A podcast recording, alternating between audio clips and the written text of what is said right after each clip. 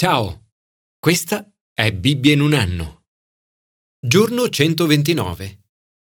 Walter Nisioka conosceva bene l'hotel Hawaii. Ci pranzava ogni mercoledì.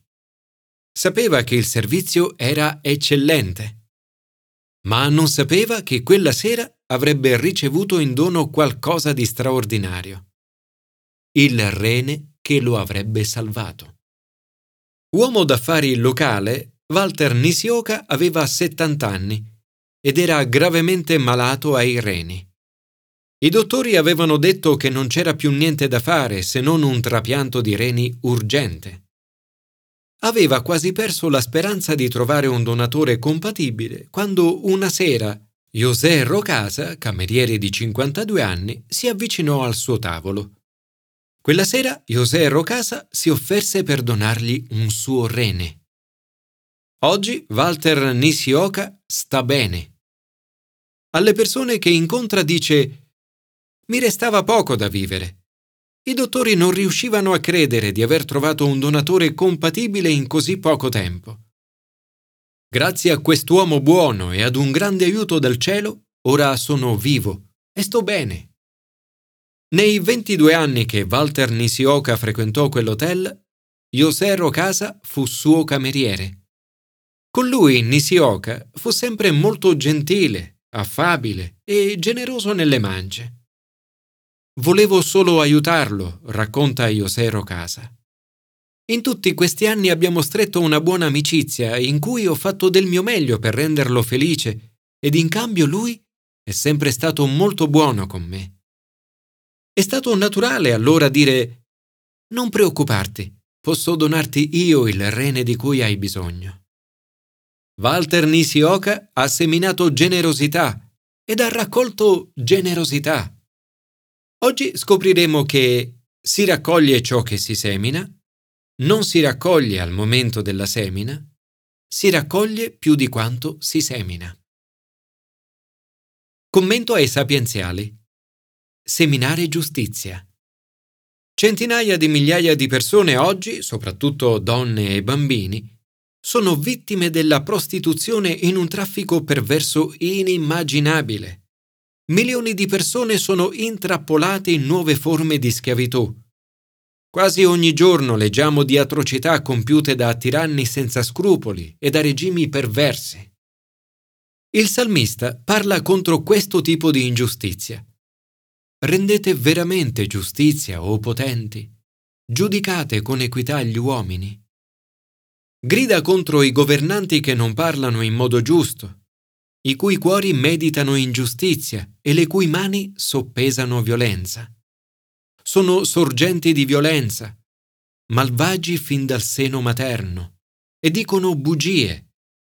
Ignorano le grida di quelli che chiedono giustizia, gli uomini e Dio stesso, poiché sono come una vipera sorda che si tura le orecchie, che non segue la voce degli incantatori, del mago abile nei sortilegi. La leadership è la chiave di ogni società. Un leader che semina ingiustizia raccoglierà risultati terribili. I leader malvagi seminano veleno, sono velenosi come un serpente creano una società instabile e alla fine saranno spazzati via. Quando questo succederà tra le persone ci sarà grande sollievo. I leader malvagi raccoglieranno quello che hanno seminato. Al contrario, i giusti saranno ricompensati. Quando vedremo tutto questo diremo c'è un Dio. Il raccolto avviene spesso molto tempo dopo la semina. Anche se si dovesse aspettare il giudizio universale, questo salmo ci ricorda che giustizia sarà fatta. Il giudizio di Dio è giusto. Sgorga dal suo amore. Dio giudica ognuno di noi nella misura in cui ci relazioniamo gli uni con gli altri. In definitiva, l'ingiustizia non trionferà. La giustizia prevarrà e i giusti saranno felici. Signore, aiutami a fare tutto il possibile per seminare giustizia in questo mondo. Aiutami a combattere l'ingiustizia ovunque io vada. Commento al Nuovo Testamento. Seminare in modo generoso. Nella vita di Gesù troviamo grandi insegnamenti. Uno tra questi riguarda la semina. Chi semina generosamente raccoglie generosamente. Gesù vede una gran folla venire verso di lui. A Filippo dice Dove potremo comprare il pane perché costoro abbiano da mangiare? Chiede questo per mettere alla prova la fede di Filippo. La fede è come un muscolo, cresce allenandosi. Sebbene Gesù faccia questa domanda, sa bene quello che stava per compiere. Ciò dimostra che porre domande delle quali già conosciamo le risposte va bene. Quando facevo pratica come avvocato era proprio questo che ci insegnavano fare domande di cui già sapevamo le risposte. Filippo risponde così. 200 denari di pane non sono sufficienti neppure perché ognuno possa riceverne un pezzo. E un altro dei suoi discepoli c'è qui un ragazzo che ha cinque pani d'orzo e due pesci. Ma cos'è questo per tanta gente? L'atto di generosità di questo ragazzo non sarà mai dimenticato. Gesù è capace di fare molto con niente. Il ragazzo dà generosamente tutto quello che ha. La folla è grande e questo non è molto, come una goccia in una grande cisterna. Tuttavia nelle mani di Gesù quel poco viene moltiplicato. Almeno 5.000 persone vengono saziate e molto viene avanzato. Gesù dice Raccogliete i pezzi avanzati perché nulla vada perduto. Un passaggio biblico importante che esorta a non sprecare il cibo. Buttare via del cibo inutilmente è sempre uno spreco orribile. Il mondo oggi produce abbastanza cibo per sfamare tutte le persone del pianeta. Eppure più di mezzo miliardo di persone oggi soffrono di fame e di denutrizione cronica e circa un terzo del cibo prodotto nel mondo per il consumo umano ogni anno viene perso o buttato via. Individualmente e collettivamente abbiamo una responsabilità e dobbiamo agire urgentemente proprio su quanto Gesù ha detto, perché nulla vada perduto. Quello che darai a Gesù, lui lo moltiplicherà. L'Apostolo Paolo dice, tenete presente questo. Chi semina scarsamente, scarsamente raccoglierà, e chi semina con larghezza, con larghezza raccoglierà. Proponiti come obiettivo di essere la persona più generosa che tu conosca. Sii generoso o generosa con il tuo denaro, con ciò che possiedi, con il tuo tempo e il tuo amore. Non puoi ignorare la parola di Dio. Più darai, più raccoglierai e più godrai dei favori di Dio nella tua vita.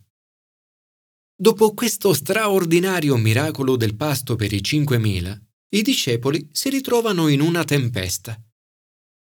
Gesù li sollecita a spostarsi da una fede legata ad un miracolo molto visibile, che soddisfa i loro bisogni materiali, ad una fede che è affidamento totale a Lui e alla Sua parola. In modo miracoloso Gesù cammina sul mare verso di loro. Ed essi ebbero paura, ma Gesù li tranquillizza. Sono io, non abbiate paura. Seguire Gesù non è sempre facile. Nella vita ci sono tempeste e sfide, ma con Gesù ogni cosa può essere trasformata. Per questo non stupisce che la folla accorra alla ricerca di Gesù. Gesù, grazie perché quello che offriamo a te, tu lo moltiplichi. Signore, aiutaci ad essere generosi in tutto, con il denaro, i beni, l'ospitalità ed il tempo. Commento all'Antico Testamento.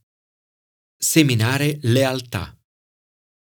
Nel corso degli anni ho notato che le persone che si dimostrano leali e seminano lealtà nei confronti dei loro leader sono quelle persone che poi ricevono gesti di grande lealtà quando essi stessi si trovano a ricoprire posizioni di leadership. Al contrario, coloro che si rifiutano di sottostare alla guida di un altro e che creano problemi sono quelli che poi faticano a ricevere gesti di lealtà quando essi stessi poi ricoprono una posizione di leadership. In questo brano vediamo le conseguenze disastrose della slealtà di Abimelech nei confronti del padre e dei fratelli.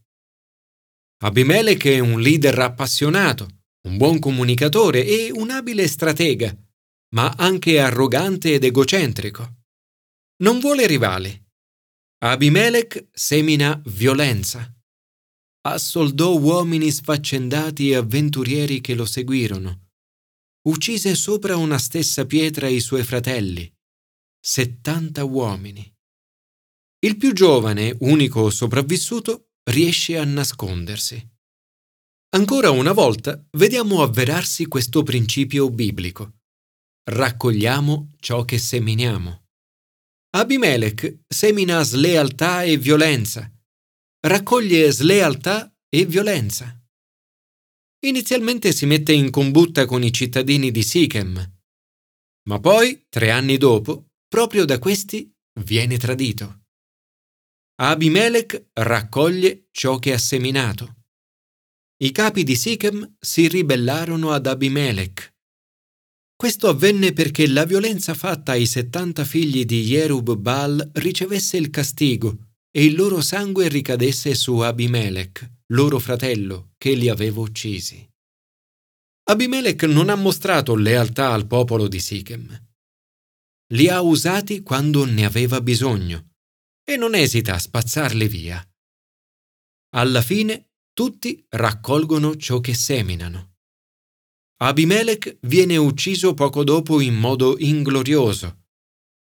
L'autore del libro sintetizza così. Così Dio fece ricadere sopra Abimelech il male che egli aveva fatto contro suo padre, uccidendo settanta suoi fratelli. Dio fece anche ricadere sul capo della gente di Sichem tutto il male che essa aveva fatto. Signore, aiutaci ad essere leali gli uni gli altri nella Chiesa, al lavoro, nelle nostre famiglie e nelle nostre amicizie. Aiutaci come comunità a seminare verità e giustizia, generosità e lealtà.